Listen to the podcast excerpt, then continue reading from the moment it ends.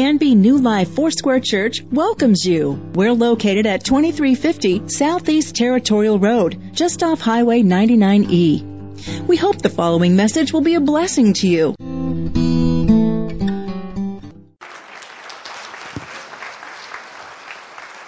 How do I speak up here? Good morning. Well, I appreciate that introduction, and uh, we're just getting settled. Just take me a moment. This is this is this is massive here. This is great. You guys doing good? All right, good. Well, uh, first of all, Pastor Dave Metzger and Karen Metzger are great friends of mine. And Dave is one of those guys who just believes in people. How many of you have found that to be the case? I know he's been here probably, he's been here a year. And uh, I know that both Dave and Karen uh, believe in people, and I'm one of those that they've believed in, and I really appreciate their friendship, their partnership, and my ministry over the last several years. I want to also extend my greeting to, uh, t- to Pastor Ron and his family. I know they're not here. I haven't actually met Pastor Ron, so I missed that opportunity. I, I know that he's uh, an amazing man, and I just wish that we could have met. We will meet hopefully soon, but I wanted to extend my audio greeting to him. I know that he'll be listening, hopefully, to one of these. That would be wonderful. But, anyways, I bring my greeting from Mill Creek Foursquare Church. My name is Ben Dixon. I am one of the associate pastors uh, up in Lynnwood, Everett, Washington, in that area. And uh, I have a ministry called Ignite Global. And what we do is we go around to strengthen the church and to reach those that are lost and have not found their way through the gospel of the Lord Jesus Christ. And so we have, we, we're national and now we're going international. God is opening doors for us for, uh, for the sake of His gospel. So it's a privilege and it's an honor to be with you here this morning. Many of you probably have never heard of me, uh, and that's quite all right, to be really honest with you. I wanted to let you know of a few things before I open the Word. If you're eager to open the Bible and you want to know where we're going to land, you can open in John chapter 6. If you have a Bible, you can open up to John chapter 6. We will get to the Word in just a moment, but I want to let you know I brought some things with me and I've developed resources. I write books. We put together CD, uh, DVD series, things like that for people because we believe in discipleship. And we're an on the go generation. And so I love to put together materials that people can take and they can read and they can listen to when they're out and about, they're on the go. And I brought some stuff with me. It is for sale. And I, I want to let you know something before you think I'm a salesman. I've never, since 2008, I've never taken a dollar off of anything that we've sold, ever. No salaries. I have a group of volunteers that put all this stuff together because we believe in discipleship. Every dollar that we take in, every sale of every book, every sale of every CD series, it goes straight out to reaching the lost. It goes straight out to discipleship in the nations. We'll be in Sri Lanka. We'll be in Turkey, which is an unreached people group 70 million people, 99% Muslim. We're going to places that God opens the door. In Mexico, we have some incredible things that are just beginning to go on there. And we see a lot of people, we're seeing people come to the Lord and be awakened, the church be awakened in this hour to represent Jesus well. And so all of the money that we take in, it's utterly accountable through the local church, our local church, which is a Foursquare church, and at the same time it goes out. So I just want you to know that. I'm not trying to pressure you. I don't want your money. I'm not asking for anything. I'm just saying that you can know that when you even buy a book, it's one way of helping fund our ministry. And I love that model, um, how, we, how we do that, and I pray that it's always that way. But I did write a book called Hearing God, and this is basically just my journey. I taught this topic for 10 years about how to hear the voice of God. How many of you know what, I'm, what I mean when I say, people all around, they say, I heard God speak to me, and we don't really know what that means. And what exactly are you talking about? Was that audible? Uh, are you, are, is that just sort of the, the pizza that you had last night? Or what is really happening with you? Uh, and there are people that we, you know, CNN or Fox News will highlight, and this person said that they heard God, and clearly they didn't hear God. They're sort of crazy, but uh, it's just really important to know uh, how to hear the voice of God. And Scripture has a lot to say about that. So I taught it for 10 years before I wrote the book. And we had a class called Hearing God. It turned into a meeting which began to grow. And from that time, I wrote what I had learned from Scripture and from also having these courses and these classes where we would just come and pray and learn together. And it was out of that, out of that, out of those meetings that I wrote this book. And so it just talks about how God speaks. It talks about relationship with God, how the Scripture, which is the eternal voice of God, how that works with the voice of the Holy Spirit. They're always congruent. They always flow together. They're never contradictory. And I also talk about discerning the voice of God in the midst of a culture of noise and things like that. And, and there's my heart and soul is in this, and that we did bring uh, some of those. And we also there's a few of us in here, and we're like, man, I don't I don't read, and I'm like, I got you, I got you. I knew prophetically that you were going to be here. I knew it. And so no, we uh, we took in our church we took uh, 10 weeks to go through the entire book, and I taught through the book week by week and just poured out my heart on this topic. And in our church, hearing the voice of God has become normal in, in, in the context of accountability. You could say amen at any time. That would be a really, really good time. Some of you, like, I don't know what amen means. You could just say, give me some of that, or, I mean, it's all legal. Ouch. I don't know, something, but it's good to know that we're alive and well this morning. But, um, and I like response, just good response, though. There's bad response. You could save that for your spouse on the way home. But, um, totally just being serious. I'm just being serious. It's fine. Um, some of you need a good laugh, I can tell. I'm looking at you. Just don't hold back. It's okay. But, anyways, these are, uh, it's a CD series and uh, it goes to the book, and that might be for you as well. So, anyways, I have all that out there and it's available. And if you pick it up, it's part of my heart and it's an extension to you. So, that's that. I also, uh, I want to um, simply just show you my family because you're like, who is this guy?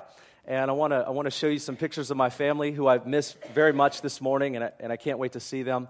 Uh, obviously, this is my beautiful wife, Bridget, in the middle there. And uh, when I married my wife, I was 24 years old, and she was 27, so I married up, literally, and in every way. Uh, but she had a 9 and 11 year old boy and two different fathers, and she was a single mom. And so I adopted those. Those look like grown men to me. I don't know about you, but, anyways, they didn't look like that when I got them okay? And yes, they're not white, so you can tell that as well. It's really awesome. We have genders, generations, and nations in our home, and I just think that's the body of Christ, anyways. That's my testimony.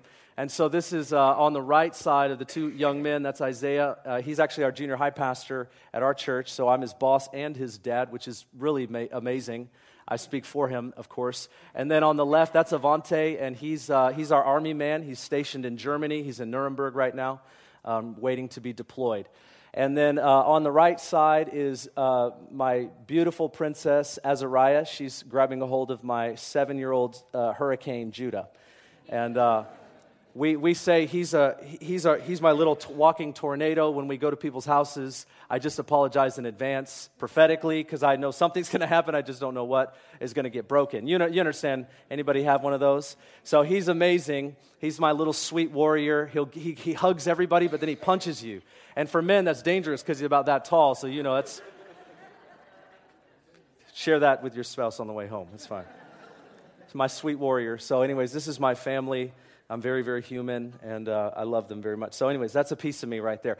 As you have your Bibles open at John chapter 6, let me just pray, and uh, I'm really excited to be here, open the Word with you guys. I love the Bible, and I pray that God would do something in our hearts to stir us up to be people that could be used by Him. Amen? So, Father, we just thank you this morning for your word, and we, we believe that your word opens our eyes. It sheds light on our path. It's a lamp unto our feet uh, and it's a, it's a light to our ways. And Lord, we ask that you would illuminate this scripture this morning and that you would stir our hearts to receive from you and, uh, and to be bold and to grab a hold of whatever you've called us to do, knowing that your Spirit is empowering us to do it, that we would not be ashamed and that we would not be afraid and we would not hold back. We would not be uh, full of fear, but we would be full of faith. And I pray this morning for a rich deposit from your word and by the power of your Holy Spirit in Jesus' name. Amen. Amen. This morning I have a word on my heart, and the message is called What Do You Have? It was not long ago. There are times where I wake up. This happens to me very often. I shared this with the men on Friday night as well. The steak men's barbecue. Somebody say that is some good stuff. Uh, steak men's barbecue is a thick steak too, so thank you for that. Uh, but I, I, shared with the men that uh, there are times I wake up in the morning and God speaks to me. You know, it doesn't happen all the time, but it does happen at times. And I woke up one morning and I like to develop messages from what I believe the Lord is saying to me. I woke up one morning and I heard the Lord say to me, What do you have? Now, I didn't really know what that meant. And as I was in scripture, I came upon John chapter 6, which is what I'm going to share with you uh, this morning. But I want to convince you of something that you may already be convinced of, but I want to at least encourage you down this road and stir your heart even once again. And that is, is that God uses people. My theme is all about today is God uses people. He uses people to, to bring the gospel of Jesus Christ all across the planet. His plan is to use us to accomplish his purposes in this world. We are the means by which God accomplishes his plan and purposes. And so it's very, very important that we know that when we wake up in the morning, that God wants to use me today. He wants to use me to impact and influence somebody for His glory, for His kingdom, and for His purposes. And I find this to be a very serious responsibility. And I want to talk to you about it because he uses people to feed the hungry, and he uses people to comfort the afflicted, and he, he uses people to strengthen the weak. God uses people. He gives us His word, His charge, and He fills us with His Holy Spirit. And then He says, Go, and I want you to make disciples. I want you to preach the gospel. I want you to love even the unlovely. I want you to pray for those even when they despitefully use you. He uses all of us, and He wants us to know this morning and to be encouraged that we have purpose in our life that He wants to use us for. And I want to say to you very, very clearly that being used by God is not about worthiness, it's about willingness. Being used by the Lord is not about worthiness, it's about willingness. God wants to bring us to a place where we see Him and we see His purposes, and they are the priority of our heart. And we realize that we are His plan and we are the means by which He's going to move in this world. When we step up in faith, God will show up in power. See, to, this morning I want to call you to step up and I want to call you to step, up, step out because when we do that, God will show up. And I think God will show off. Paul said it the best, I believe, in 2 Corinthians chapter 4. He said, And we have this treasure, speaking of the Holy Spirit, we have this treasure in earthen vessels. Not titanium vessels, not silver vessels, not shiny, wonderful. Be- I mean, we try to look nice on the outside. And by the way, you guys look pretty good. But he said, We have this treasure, and you're welcome, in earthen vessels to show that the all surpassing power is from God and not from ourselves. Isn't that amazing that God wants to show off through your life? He wants to bring His glory to bear in this world through our life. And that every one of us is a landing strip for the purposes and the glory and the Spirit of God. Every one of us is a tool by which He wants, he wants to use in, in, in very real ways. And you look through Scripture and you find that God calls people in these different times. I love the stories when God calls people to be used for his glory and his purposes. And they always seem to question God whether or not he made the right choice. And there's probably a deep insecurity in every human being when God calls them to do something for his purpose. There's probably some level of insecurity. Are you sure? God's always sure, by the way. Isn't that, isn't that true? What do you mean, am I sure? Of course I'm sure. I wouldn't have said it unless I was sure. I like saying that to people.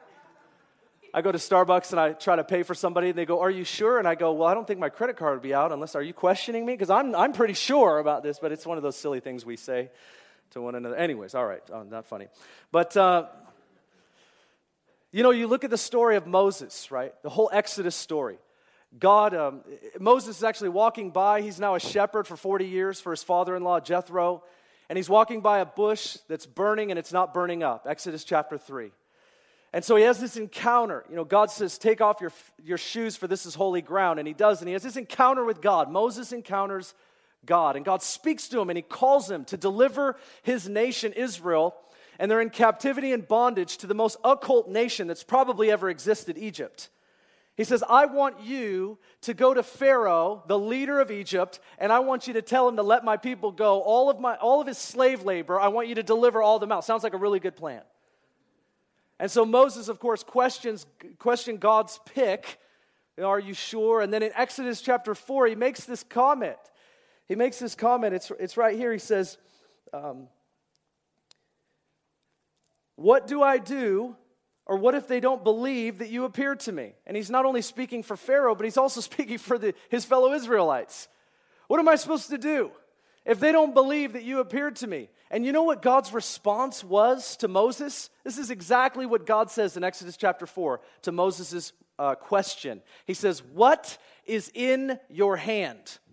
I mean, it doesn't sound like it meshes very well with the context of the conversation. He says, What is in your hand? And he goes, it's just a stick, it's just a staff, it's a shepherd's rod. And a shepherd, being a shepherd, is not like this glorious occupation in the ancient world. And so I can imagine Moses saying, There's nothing in my hand. I don't have anything in my hand. What are you talking about? He, of course, wouldn't say that. But that's probably what he's thinking. And he goes, Well, I have this staff. And he says, Throw your staff down. And he does. And remember, it becomes a snake. and he does what most normal, sane people do he runs. Because, you know, we're not that kind of church. Amen. This is, right? Okay. You just run. Snake, bad, bites, you die. Just run. Just, you say, just go. Uh,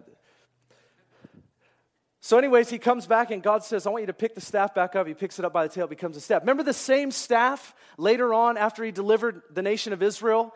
God says, I want you to take your staff and I want you to put it over what? The sea. Remember that? And what happens when he chooses to put his staff by the word of the Lord over the sea? What happens? The sea parts. If, ladies and gentlemen, that really happened, by the way. I just like to, I like to let everybody know that was a real story. It's not fi- fiction. The Prince of Egypt, you know, it really happened. But he, but listen, what would happen if Moses didn't take his staff and put it over the sea? It's a real simple answer nothing. Isn't it amazing that God uses what's in our hand. See, often what we're doing is we're when God calls us to do something, we're looking for God to give us more. We're looking for God to give us whatever we think that we need. And matter of fact, I think some of us are looking for God to make us like somebody else. And that's why we question him, don't we? We go, I think you chose the wrong person. I think this person would do it better. I think that person is smarter. I think that person looks better. I think that person is more gifted, more talented. We have every excuse in the world, but God is looking straight at us and he's saying, No, I want to use you. And I know exactly what I'm doing, and I know exactly what my word can do, and I know exactly what the power of my spirit can do in your life, and I know exactly that you are the right person to be used for the thing that I'm calling you to do. What do you have? What is God calling upon in your life, in my life, right now to be used for His glory and His purposes? That's the question that I have for you. What is in your hand, and what do you have? Now, in John chapter 6, we find that there's this story I think that's very familiar to most of us. It's the five loaves and the two fish story. And I want to share this story with you, maybe with a, a little bit of a different, uh, a little bit of a different view. And uh, just some context in John chapter 6, you see in John chapter 5 to John chapter 6, there's about a six month gap. Now, we often think that things happen the very next day, but when you read the scriptures, you've got to know that chronologically, there are often gaps in Scripture that aren't recorded. And so, what we do know from John chapter 5 to John chapter 6 is that Jesus is ministering from place to place and he's doing all of the good stuff. He's healing the sick, he's casting out demons, he's raising the, he's raising the dead. Somebody say amen. That's amazing. Jesus raises the dead. He, he really does. And, and so he's doing all of this. He's preaching the good news of the kingdom of heaven, and he's proclaiming, uh, he's proclaiming his message. And so he's traveling, and Jesus crosses the Sea of Galilee with his disciples, travels into the mountain region. And this is a place, when Jesus goes into the mountain, it's a place that he goes to pray, but this time he brings his disciples with him. So it's a very important moment. And we just go ahead and pick up the story here in John chapter 6, verse 1. I'll, I'll read it. After these things, Jesus went away to the other side of the Sea of Galilee, or Tiberias, and a large crowd followed him because they saw the signs which he was performing on those who were sick. And then Jesus went up on the mountain, and there he sat with his disciples. Now, the Passover, the feast of the Jews, was near. Therefore, Jesus, lifting up his eyes and seeing that a large crowd was coming to him, he says to Philip, Where are we to buy bread so that all these may eat? And this he was saying to test him, for he himself knew what he was about to do. Now, I just want to park right there. I just think it's kind of unfair. what are we going to do? He already knows. What are we going to do? He already knows. Anyways, all right. And this is what Philip says. This he was saying to test him, for he knew what he was going to do. Philip answers him 200 denarii worth of bread is not sufficient for them, for everyone to receive a little. And one of his disciples, Andrew, Simon Peter's brother, said to him, There's a lad here who has five barley loaves and two fish, but what are, what are these for so many people? And Jesus said, Have the people sit down. Now there was much grass in that place, so the men sat down in number of, of about 5,000. And uh, we know that with men, women, and children, there could have been upwards to 20,000, maybe, maybe 10, maybe 20. We don't really know. But they was about 5,000. Then Jesus took the loaves, and having given thanks, he distributed those who were to, to those who were seated. Likewise, also of the fish, fish, fish, as much as they wanted. When they were filled, he said to his disciples, Gather up all the leftover fragments so that nothing will be lost. So they gathered them up and filled 12 basketfuls with fragments from the five barley loaves which were left over by those who had eaten. Therefore, when the people saw the sign which he had performed, they said, This is truly the prophet who is to come into the world. And he's speaking, of course, meaning the prophet uh, according to Deuteronomy chapter 18. So, not just a prophet, but the prophet. It's very important to know that. I just want to bring up three points um, before we, we close uh, this morning. And the first point that I want to bring up from this passage is, is simply this God knows what we have and God knows what we don't have. I know this is not rocket science, but it's a very important observation. In verse 5, Jesus asked Philip where they were going to get all the bread for all the people. And he knew that they didn't have money. Jesus knew they didn't have money. He knew that they didn't have the resources. He knew they didn't have the bread. He knew they didn't even, even if they did have the money, he knew that they didn't have the time to go into the city to buy the bread that would be enough just for everybody to have a piece of toast. He knew all that. Jesus knows what he's always going, he always knows what he's going to do. But he also knows what you and I have and don't have. And it's important to know that because it's not just about what we have, it's about who we have. See, what was Jesus doing when he was asking Philip this question? Was he trying to be mean? Hey, Philip, what are we going to do? With all these people, how are we going to feed them? What, what kind of a test was this? It says he was testing Philip. What was he testing him? He was testing Philip. He was drawing faith out of Philip's heart to believe that we can do something because the person standing next to me is the one that knows how to multiply bread and fish. The one that's standing me- next to me is the one that can raise the dead. The one that's standing next to me is the one that can heal the sick. I am walking with Jesus Christ, which means miracles can happen. That it's not just about what I have. He doesn't leave me to fulfill every situation and every lack in my life. What He wants me to do, what He wants Philip to do, what He wants us to do is trust Him. When we're in a situation that tests us and we don't have whatever it takes to get the job done, We've got to remember it's not about our lack in what we do or don't have. It's about who we have in our life. We are standing next to Jesus Christ, and Jesus has an answer for every situation that we have going on in our life right now. And when we're engaged in kingdom business, you better believe it, I, and I know this to be true, you better believe that He's always got an answer. Jesus is not ignorant it, there's no value in ignorance whatsoever, and he knows that to be the case. He knows what he's going to do, and I would say always. And so when we don't know what to do, we're walking with someone who does know what to do. I think it's a very popular thing today for people to say, Well, I don't know. You ask people, like, what do you think? Well, I don't know. It's like so common. I hear it all the time. Well, I don't know. I'm not, like, what do you know? I mean, but here's the thing you don't have to know everything, but you do got to know that you're walking with somebody that does. And like one of my mentors always says, like, um, go with what you know, and what you need to know, you'll know when you need to know it. Don't ask me to say that twice.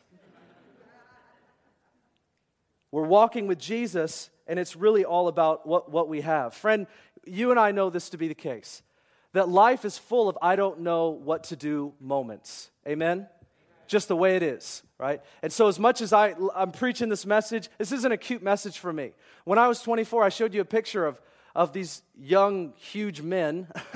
I was 24 and I had a 9 and 11 year old. I even had people tell me, Don't you marry that girl. You don't know what you're doing. I had people say that to me. Now, it's, it's just, I don't know, it's, it's one of the wonders of the world that people talk the way they do, okay? And I had folks say crazy stuff like that, but you know what? God put it in my heart that I could trust Him to be a father when I was still trying to figure out how to be a young man. But see, that's kind of the way that we lean. You know, we're always looking at what we don't have, we're always looking at what we don't know instead of trusting God.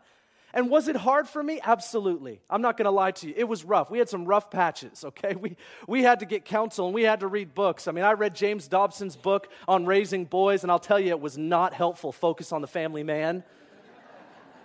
There's one point in his book on raising up boys, it literally says, and I have it like underlined in my copy, it says that um, uh, this is the reason that God gave us boys as babies, so they're so cute, so that if, because if He gave, us, gave them to us as teenagers, we'd probably kill them. And I'm like, that's not helpful.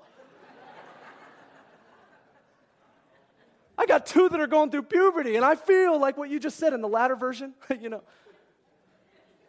But I'll tell you something God has been faithful to me, and I bet you He's been faithful to you. All of these years that I've walked with Him, 17 years, I came out of drug addiction, I came out of sexual addiction, I came out of alcoholic tendencies, I came out of family dysfunction, and Jesus Christ has been faithful to me every day. Has it been hard? You bet it's been hard. Have I had some hiccups along the way? You absolutely bet I have. But I'll tell you what, He's been faithful. And when I didn't know what to do, He knew what I had and He knew what I didn't have, but He also knew that He was capable and that as long as I could trust that I was walking with somebody that had what I didn't have, I'd be all right. He doesn't need a lot, he just needs all you got. Come on, that felt right. Because it's all about how you feel. When I started writing books, you know, I didn't have an English degree, and I had a lot of people say, Do you have, do you have an English degree? I was like, No. but I had a word from the Lord. When I was uh, about 21 years old, or 20, 21 years old, I was at a meeting in Kennewick, Washington, and this prophet from Egypt calls me out of a meeting of about the same number of people, calls me out of the meeting, has me stand up and gives me this downloaded prophetic word about me writing books and all this stuff. And I'm like, you missed it, man. I mean, you know, who are you talking about? Writing books. I don't even write in my, I don't even write a journal. I read the Bible, that's it. I don't write anything. I mean, I didn't do the life journal. I didn't know Wayne Cordeiro. You understand? I didn't know any of that stuff. And so he's like, You're going to write books and blah, blah, blah. And I just thought the guy missed it. But I went home, that word opened a door in my heart. And I went home, and guess what I started doing? I started journaling. And then I started writing sermons, but I didn't have anywhere to preach yet. And I started writing curriculum, and I didn't have anywhere to teach it. And before you know it, I'm teaching classes, and people are coming. Believe it or not, people are coming to listen to what I have to say. This is fascinating. It's got to be God. And then they're asking me things like, Oh, you're writing a book? Do you have an English degree? And I'm like, No, but there are these beautiful people called editors. and they love to do this stuff. I don't even understand them at all but they love it. And there's people like Dave Metzger who champion you on, you understand? And because it's not about what I have, it's about what God calls me to do, to trust Him for what I don't have. And He helps us. Friends, He helps us. The second point is this God wants us to give Him what we have.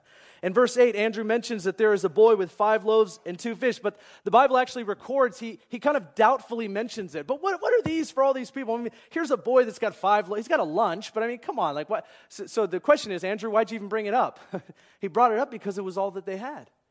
It was all that they had. Here's this boy. He's got five loaves and, uh, and two fish. And, and by the way, what boy would have even known as he woke up that morning and his mom supplied him with his, with his lunch? What boy would have known that that lunch that he was carrying was going to be the means by which Jesus would use to feed thousands? Listen, how many of us are sitting here today and we might have something in our pocket, something in our mind, something in our heart, and we are carrying something that God can use to touch thousands and we have no idea that it's even within us? Because we, we got to get over ourselves. We look down on ourselves. We just kind of do one of these and we live our life like, oh, I'm nobody. And we even criticize people that way. I mean, trust me, I'm a target up for it, it really. And so it's like, oh, that person said this and that. Per-. We're just conditioned to look down on ourselves, to feel inferior, and we're conditioned to look at other people the exact same way. And God wants us to bring, He wants to bring us out of that so He can use us for His glory. But we've got to give Him everything that we have. We've got to bring Him our five loaves and two fish. Andrew mentions this is what they have, and Jesus says, Bring it to me. Bring everything that you have to me. And that's what he calls us to do this morning. Whatever you have, bring it to me. Bring it to me, and I'll use it. I remember when I became a youth pastor, this is about 13 years ago or so. And the reason that I became a youth pastor was not because I was called to be a youth pastor. I, am not even sure that I've ever been felt called to be a pastor. I just would talk and I would live and I would share the gospel and I would serve people and I was asked to preach. And I've never asked to preach. I, I, I didn't get a certificate in it by the time I started doing it. It was just people would ask me to do what I do. And so I've never really felt called. I've just been serving people and I was serving Jesus. And in the midst of that, here I, here I am, okay? And so, you know, uh, I remember when I became a youth pastor, I, I, was that because our senior leader came to me and said, Hey, we've got a bunch of youth and we've got no guy to help them. I kind of I kind of got it, you know. So I became the youth pastor through that one encounter. And before you know it, that's what I'm doing. And so I remember he sent me to City Church. In our area, there's a big church called City Church, and Judah Smith wasn't the pastor back then. He was like uh, the youth pastor. And so he sent me to City Church so that I could go listen to all of these really hip, good looking, um, awesome, trendy youth pastor guys, and I don't put them down, but they had it all together. You know, they've got the big, I've got like 10 kids that are picking their nose half the time when they're looking like, why? I remember, I remember even the pastor's son. One day I get done preaching and he looks at me and goes, Why do you talk like that? That's what he said to me. It's not like you could take that to his parent, you know. And I said, Is this a piece of your brain? Because it might be helpful if it's in and working while you talk to another human being. But I, I mean, I didn't say that, I promise. But I was thinking it. I was thinking it. I'm just letting you in because you don't think like that. You're very holy. Look at you. That's what you are. How was the drive in, spouses? How was it? So, or the drive home for that matter. But I went, I went to, uh, I went to this, big city church, and it was great. And, and, and then we had like 100 youth pastors there, and everybody was just super excited and talking about things like budgets. I was like, what's a budget? we don't have one of those. And they were talking about all the numbers and people that are giving their lives to the Lord. I was like, I've got 10 kids. And you know what I would do? Every time I would go to get equipped at this church, this is how I felt. I felt like this walking out of that place every single week. I felt worse every time I went. Why? Because I didn't relate to any of these people whatsoever. And you know what I learned? Comparison kills us. That's what I learned. When we compare ourselves to somebody else, it kills us on the inside because in, inevitably what ends up happening is we disqualify ourselves before we even try anything. Before we even put our hand to serve God, before we even step out and speak for Him, before we even do anything for Jesus, we disqualify ourselves because we have already sized ourselves up against somebody else that we think is doing it better than we would ever do it. Don't ever do that. Can I encourage you this morning and hear this with a good heart? Don't compare yourself to anybody else. You are not anybody else. I am not anybody else, and we are not going to do it the same way, and God doesn't want us to. What he puts on the inside of us is unique and is specifically prescribed for us to be his vessel in the world that we live in. And nobody else can take our place. And God won't even allow it. We've got to be used by God with the gifts and the skills and the abilities that we have, where we are with what we have. And God calls upon us every day of our life. What do you have? And He says, Bring it to me. And when you bring it to me, my third point is simply this God will take what we have and He will multiply it when we give it to Him. God will take what we have and He will multiply it when we give it to Him. Isn't it interesting in the story? I'm wrapping up, so I probably would need somebody to come, the, one of the music guys, Jeremy or whatever. But isn't it interesting in the story when you look at this? Jesus, when they brought, when they brought the five loaves and the two fish to Jesus, he took it, and the Bible says that he gave thanks. In another one of the other gospel accounts, it says he broke the bread and he gave thanks there's just a point right there that I'm going to stop and mention. What if we started thanking God for what we have instead of asking God for more like we don't have something already? I wonder if that would just change our ministry or that would change our purpose in this life. What if we started thanking God? God, I thank you for what I do have. I thank you that you've given me. I mean, shoot, you can, if you don't know where to start, hands and feet and eyeballs. I mean, you just start where you are today. If you can't recognize anything else, just start with what you have. I thank you for breath. I thank you that I have a second chance. I thank you that I have a fifth chance today to serve the living God. Wherever you are, you can just thank Him right there. I bet you that would change things. But they brought everything to Jesus, and the Bible says that He took it and He broke it. And then what he does is he distributes it to the boys, you know, the, the disciples. And as he gives it to them, they start passing it out. And the miracle doesn't happen until they start to give away what they have. See, here's what happens we wait for God to give us more. I'm not going to go serve God until I have more than what I have. You know what? That is a lie. That is the lie that keeps us frozen right here where we are. And God's like, Come, give me what you have, and I will multiply what you have when you bring it to me, and I will use it for my glory. It'll shock you. Moses was shocked. Elisha was, was shocked. The disciples were shocked. Show me a person in Scripture that was just saying, Well, of course that would happen. This is me. I mean, you just don't see it. Well, of course, I'm just that amazing. Of course. That's probably Judas's perspective didn't really end up well for him, did it? No, I don't think so. And so, this is what I want to say to you this morning. I want to ask you this question What do you have? What is in your hand? What is in your heart? What is in your mind that the Lord is calling on you to bring forward, lay it down at His feet, that He can use it for His glory and for His purposes?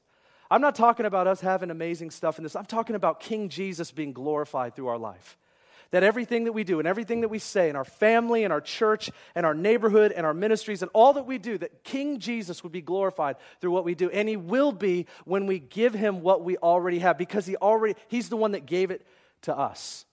And so all we're really doing is we're giving it back to him, saying, Use me for your glory and use me for your purposes. But I'll tell you this morning, I believe that the Lord is asking us this question What do you have? Don't wait. Don't wait. Don't compare yourself to, to, any, to anybody else. It, it just, it's just not comparison. Well, let's just face it, it just sucks. It's terrible. And it kills us. And God doesn't call us to do that. He calls us to bring our whole selves to Him. He can, he can use all that, all that we are for His glory. Amen? Amen. Amen. So if you would come, I want to. Um, I think I want to come up. We're going to lead with a song. Is that how we're going to do this? And I want to, I have something to share that's stirring my heart, but I want to, I don't want to let you out late, okay? Do I have a minute, James? Can I share just a minute? Okay, all right, all right, so good. Are you guys okay? I'm going to do it anyways, but I think it's good to ask for permission, but. Is that okay? All right. Uh, anyway, all right. Um, Last year, the Lord gave me a dream, and I don't get a lot of dreams from the Lord. I, I get a, I, and I don't even remember bad, weird dreams. I just don't get dreams. But when I get a dream from the Lord, it's significant. I had this dream last year, and um, every January, the Lord gives me like a theme or something that uh, we, we take a whole week and we fast and we pray, we go away, no you know, email or communication or whatever. We just seek the Lord for a year for our church and, and also for wherever I travel. And the Lord gave me this dream, and I was in a sanctuary. Just, I'm just playing this out for you. I was, in a, I was in an auditorium like this size, and I was right about halfway here. And I'm looking up at the stage, and there's nobody leading worship, and there's nobody teaching. And I'm looking all around, and there's all of these people on the chairs, and they're, they're sat in the seats, and they're kind of dozing. You know, you, know the, you know what I'm talking eh, They're not fully asleep, but they're kind of half sleepy. And I'm just walking around and I'm looking at everybody. I'm thinking, what's going on here? What's that? Maybe people are waiting for the worship to happen or they're waiting for the preacher to come out. I just wasn't really sure what was happening.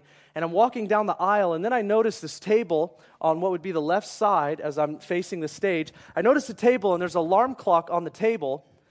And I go, oh, well, people are just kind of taking a nap. Nothing wrong with a nap. You need a little nap in your life. I'm thinking people are taking a little nap, and then they're waiting for the alarm clock to wake them up. And then, and then they're going to be up and do what, whatever they're supposed to be doing.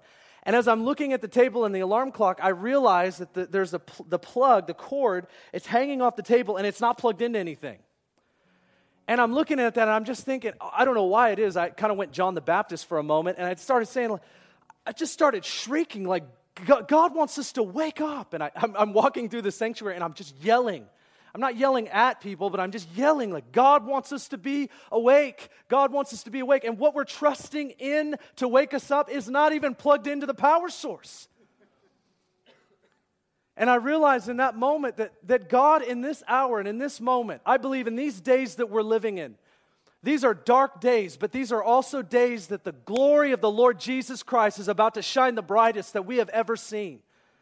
And I believe what he's doing is he's raising up voices. He is raising up voices in this day to say Jesus is real. And he wants his good news to go across the whole world that every person is baptized with an opportunity to know his love for real. That it's not a game and it's not a religion. It is real. Jesus is real. He died on a cross, he rose again, and he lives in those that follow him. And he's telling his church, Follow me closely. I've got something for you in this life that is going to reveal me to the people in your world. I don't care how dark it looks, because my light will shine brighter.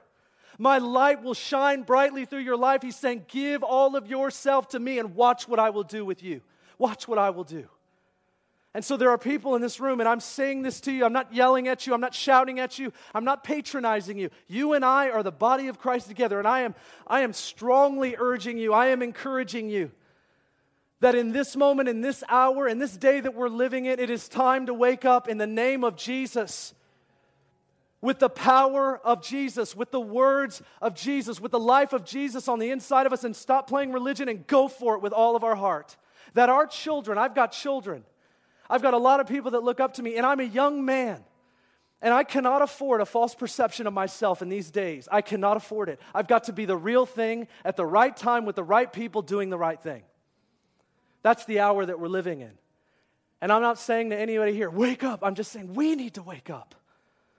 Wake up. I don't think the body of Christ is dead. I think sometimes we're asleep.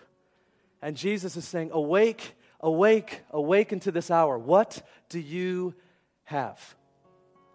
Amen. Amen. Father, we thank you in Jesus' name for what you're doing. I thank you for new life. Thank you for the pastors, the leaders, the staff here. I pray for your blessing upon this house. And I pray that in Canby, Oregon, you would forge a path. This church is a house of healing, this church is a house of hope. And I just see a river running through this church. Father, a river that does not run dry. Because of who you have placed here and what you're doing here. And I pray, God, that the river would begin to flow. And in fact, I prophesy that this is a hungry people. You are hungry for the Lord, and you're going to see the river of God's Spirit and the anointing of the Spirit of God come. And there are going to be healings in this place, and there's going to be baptisms of the Holy Spirit, and people are going to come to know Jesus for real here. This is a place of healing where the broken can feel safe to come and say, Here's where I'm at. And we say, Come on in. Father, I pray that the river would begin to flow like never before, that you would release rivers of encouragement to this entire community from new life, that in fact, this would be a place of new life. Father, I thank you for your blessing to rest on this house. In Jesus' name, we pray. Amen. Waken my You can contact the church office Tuesday through Thursday from 9 to 5 and Fridays from 9 to 3 at 503 266 4444. Please visit us on the web anytime at canbyfoursquare.com. Pastor Ron and others on New Life staff along with occasional guest speakers, trust that the Holy Spirit will use the message to teach you, encourage you, and give you hope.